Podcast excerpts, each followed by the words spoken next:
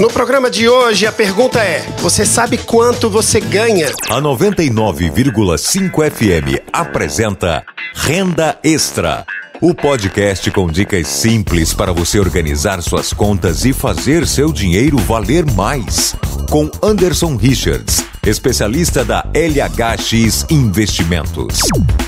Para quem trabalha de carteira assinada, é mais fácil responder. No contra-cheque mensal vem especificado o salário, já algumas deduções debitadas na fonte, como INSS, imposto de renda, auxílio transporte e outros. Sabe também que irá receber um 13º salário e um terço desse salário a mais quando tirar seus 30 dias de férias remuneradas. Resumindo, já tem a informação que trabalhará 11 meses e receberá 13 meses e um terço. Ah, sem esquecer do FGTS, o Fundo de Garantia por Tempo de Serviço, 8% do seu salário bruto que o empregador deposita todos os meses numa conta na Caixa Econômica Federal para você. Mas e quem é autônomo, empresário, comissionado, etc? Quanto ganha por mês? Nesses casos, o ganho mensal varia sempre, porém é necessário definir um valor fixo para você, enfim, poder se planejar. É, enfim, o salário mensal para ser considerado e usado. Uma sugestão para chegar nesse valor. Some os ganhos dos últimos 12 meses e divida por 12. Assim você vai misturar meses bons e meses ruins. Pronto, agora você tem uma média. Dessa média, tire 20% e encontre então o seu salário mensal. E por que tirar 20% dessa média? Primeiro, porque não temos a certeza que os próximos meses serão iguais ou melhores aos 12 últimos meses considerados. Segundo, porque você não recebe 13º salário, nem um terço de férias e ainda para tirá-las deixa de trabalhar e, portanto, pode até deixar de ganhar um dinheiro esperado. Ah, e também não recebe FGTS. A boa notícia: você pode e deve se proporcionar tudo isso. Você é responsável por si próprio.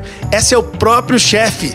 Tem chefe melhor que esse? E esses 20% que reservamos em seu caixa são o caminho para essas conquistas. Na prática, fica assim: se a média dos ganhos dos últimos 12 meses deu R$ 1.500, tirando os 20%, você encontra R$ 1.200. Pronto, está definido o valor para se contar todo mês.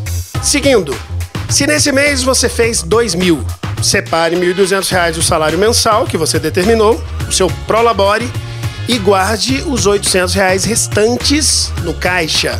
No futuro vamos falar onde investir esse dinheiro com mais detalhes. No mês seguinte, de repente não foi tão bom e fez mil reais. Precisa de 200 para completar os seus 1.200 reais por mês. Vá no seu caixa, que hoje tem 800, e pegue esse valor. Se você não sabe a sua média, estabeleça um valor para poder iniciar esse processo e se junte aos demais da seguinte forma: Anote tudo o que ganha e gasta na sua atividade profissional. Tudo mesmo. Pode ser no celular, através de aplicativos muito legais que existem, ou mesmo no bloco de notas. Se preferir, uma caderneta de bolso, mas muito cuidado para não perder ou molhar, né? Nos primeiros dias do mês seguinte é hora de entender tudo que você anotou.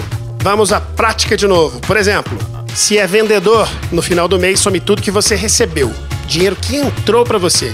Não entra a venda que ainda não foi paga, mas entra aquela que foi feita em meses anteriores e você recebeu neste mês.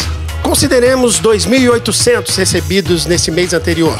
Some as despesas relativas à sua atividade, tais como deslocamento, gasolina, transporte, estacionamento, etc. A compra dos produtos que você vende, por exemplo, é super importante. Taxa e impostos que você recolheu neste mês considerado. Alimentação, se você comeu alguma coisa, almoço, lanche na rua, em atividade profissional, deve contar como despesas da sua atividade. Valem também embalagens e também manutenção ou aquisição de equipamentos de trabalho. Enfim, tudo o que gastou para poder realizar a sua atividade e receber, portanto, aqueles R$ 2.800 citados há pouco. Se essas despesas somadas forem, por exemplo, mil reais, Sobraram então R$ 1.800 nesse mês. Separe R$ 1.200, que foi o valor do seu salário mensal definido, e guarde os 600 reais do seu caixa. Uma situação comum é de trabalhadores com carteira assinada que tem uma parte do seu salário variável, ou seja, comissionada. A ideia mesma de definir um valor médio mensal. Se você recebe um salário mínimo mais comissões, por exemplo, deve fazer a média dessas comissões e somar a média ao seu salário fixo para achar o seu salário total médio. Daí segue normal. No mês que receber mais que isso, guarda o excedente e quando receber menos, pega lá no caixa para completar aquele valor médio determinado. Após 12 meses, se tiver tido um ano igual ao considerado para montar a sua média, terá em seu caixa o valor suficiente para se proporcionar o 13º salário, um terço de férias e o valor para guardar como seu FGTS. Isso mesmo. E se for melhor então do que o ano considerado para sua média, terá um valor ainda maior para guardar para o seu futuro ou mesmo utilizar. Pronto, o primeiro passo está dado. Saber com qual valor deve contar mensalmente e fugir da angústia da adivinhação mensal, que costuma falhar muito e se transformar em grandes problemas. Esse processo é simples, mas exige honestidade consigo em querer saber a verdade sobre seu dinheiro tão suado. Por hoje é só.